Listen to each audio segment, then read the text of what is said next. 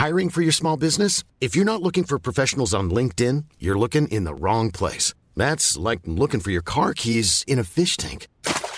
LinkedIn helps you hire professionals you can't find anywhere else, even those who aren't actively searching for a new job but might be open to the perfect role. In a given month, over 70% of LinkedIn users don't even visit other leading job sites. So start looking in the right place. With LinkedIn, you can hire professionals like a professional. Post your free job on linkedin.com slash people today. Burrow's furniture is built for the way you live.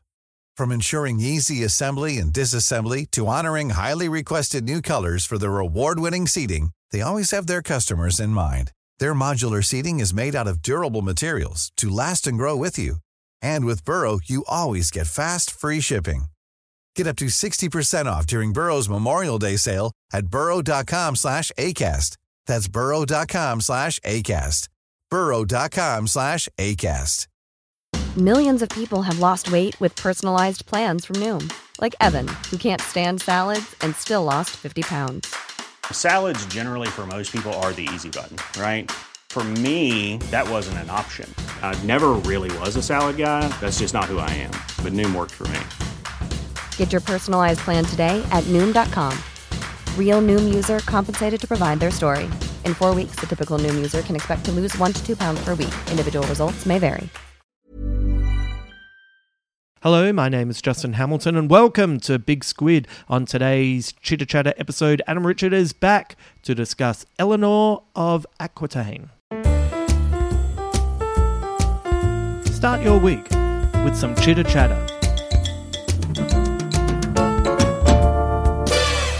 Last year, one of the most exciting aspects of the Big Squid podcast was the Chitter Chatter segment uh, that was alternated between Bryden Coverdale and the fabulous Adam Richard. Uh, Adam's already been back for our first episode of 2023 talking about sharks. And uh, what do you have to start off the week this time, Adam? Uh, I want to talk about Eleanor of Aquitaine. Oh. Uh, she was the 12th century queen of France and England, um, separately, not at the same time. She married the king of France. Uh, they only had daughters, um, and he's like, "You're not being a good wife," uh, and she's like, "Well." Maybe if you weren't so pious and actually had a crack, there might be more kids. Um, so they had their their relationship was uh, annulled because they were too closely related. Um, Oh, that's disappointing. so, so then she married King Henry of England, um, who she was even more closely related to, but that's fine. Um, and they they like their kids became kings of England. Richard the Lionheart was one of her sons. Oh, um, right. Yep. As was King John, who was responsible for Magna Carta. Uh, and she was regent for a while, like basically ruling uh, England while Richard was off in the Crusades and things like that. But what I wanted to talk about is like her life is amazing. Like she lived to be 80 years old, like in like 1205 or something ridiculous. Like she lived quite a full life and amazing portrayal on screen by uh, Katharine Hepburn in The Lion in Winter. Oh, like one right. of my favorite films. Um, which has I'm pretty sure I'm not I'm not reading things into it, but I'm pretty sure Anthony Hopkins and Timothy Dalton. Anthony Hopkins plays Richard, and Yeah. Timothy Dalton is uh, the son of her ex-husband in France. Yeah. and it's like it's kind of implied that they uh, have had a thing. Yes, Um, right. anyway. And this this is also Peter O'Toole, isn't it? Peter O'Toole plays Henry, yeah. Yes. He's uh, who's having it away with someone else. And because because Eleanor of Aquitaine was in prison for about 16 years for trying to start a rebellion against her husband with one of her sons, Geoffrey. Right. Um, yeah, it's, it's quite a tortured family. But she, so she grew up in the south of France. Aquitaine is is like was it's like France was a smaller country back then. Aquitaine was its own kind of country. It was huge, uh, big area, and in the south of France where it's beautifully warm and you know gorgeous. But Paris, uh, where the king was, was in the north, and Burr, chilly, um, and she was not a fo- not fond of the cold. So she's responsible for the adoption of indoor fireplaces. She had them built in all of her palaces and all of her places where she lived. Like one of her dining rooms has three indoor fireplaces. And this was at a time back in the 12th century where people would just light a fire in the middle of the room. Right. the place would get choked, like choked with smoke and or they just have no roofs on the things and she's like no no i need roofs and i need fire but i don't want the smoke and so yeah she invested heavily in the the open fireplace so that kind of proliferated because of king richard the lionheart's mum didn't want to be chilly in the north right. Wow. That's it's it's kind of mind blowing because that feels like something that you, we, we should have been ahead of the curve on that. Yeah, I know. But uh, yeah, no, like chimneys were a new invention. That was like, what? Right. Suck the smoke up through the roof? Really? That's a thing? and so obviously it also started off as a, a rich person's thing. oh, yeah. The, Yeah. the poor were still setting fire to the lounge room. Right. Far out. That's really fascinating.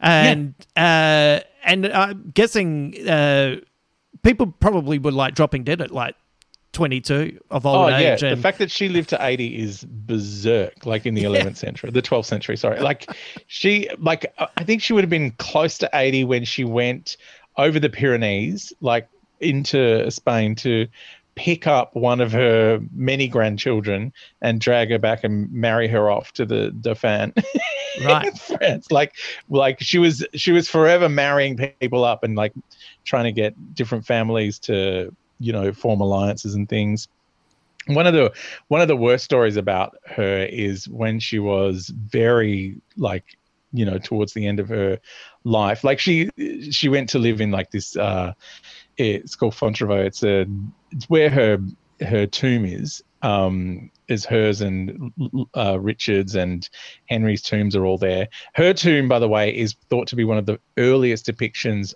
in uh, Western art of a woman reading a book. oh, right. I mean, it's probably a Bible, but she's reading. Like Yes. women weren't really thought to have been big readers, but she was always reading. She was always writing letters and stuff. Um, but yeah, so she went.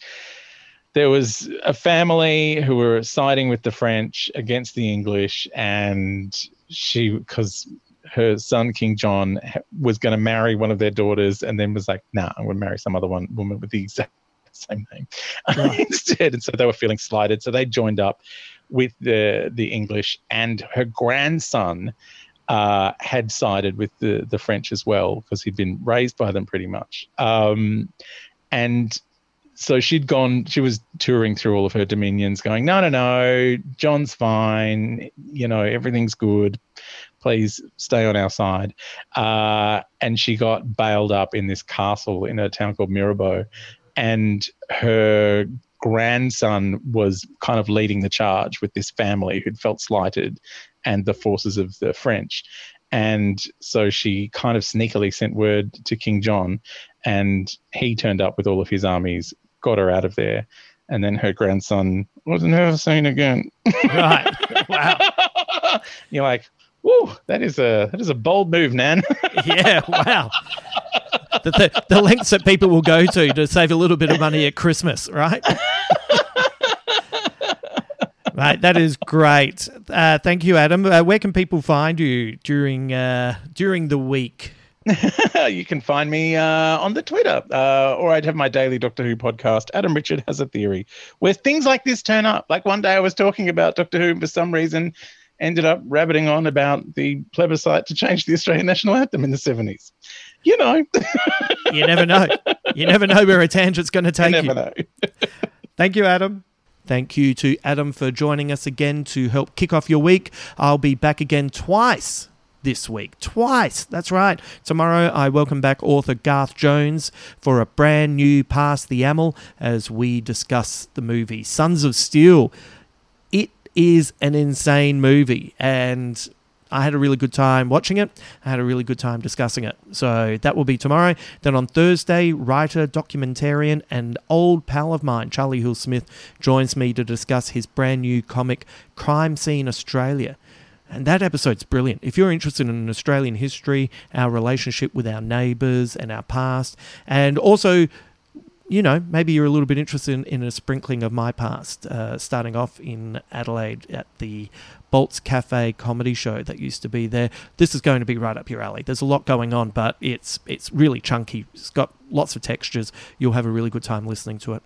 Melbourne friends, remember I will be appearing at the Melbourne Comedy Festival for two shows only. On April 16, it will be a live Big Squid recording with Celia Pacquola and Josh Earl, and then on the 17th, a one off performance of Little Victories at the Melbourne Town Hall.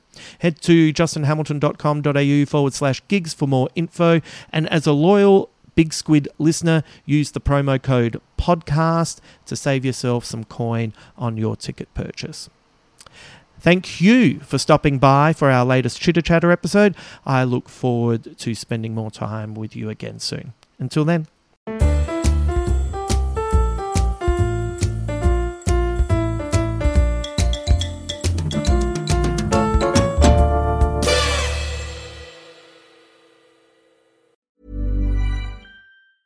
Normally, being a little extra might be a bit much, but not when it comes to healthcare. That's why United Healthcare's Health Protector Guard fixed indemnity insurance plans, underwritten by Golden Rule Insurance Company, supplement your primary plan so you manage out of pocket costs. Learn more at uh1.com. Hi, I'm Daniel, founder of Pretty Litter. Did you know cats tend to hide symptoms of sickness and pain? I learned this the hard way after losing my cat, Gingy. So I created Pretty Litter, a health monitoring litter that helps detect early signs of illness by changing colors, saving you money and potentially your cat's life. Pretty Litter is veterinarian developed, and it's the easiest way to keep tabs on your fur baby's health right at home. Go to prettylitter.com and use code ACAST for 20% off your first order and a free cat toy. Terms and conditions apply. See site for details. When you make decisions for your company, you look for the no brainers. If you have a lot of mailing to do, stamps.com is the ultimate no brainer. Use the Stamps.com mobile app to mail everything you need to keep your business running with up to 89% off USPS and UPS. Make the same no brainer decision as over 1 million other businesses with Stamps.com. Use code PROGRAM for a special offer. That's Stamps.com code PROGRAM.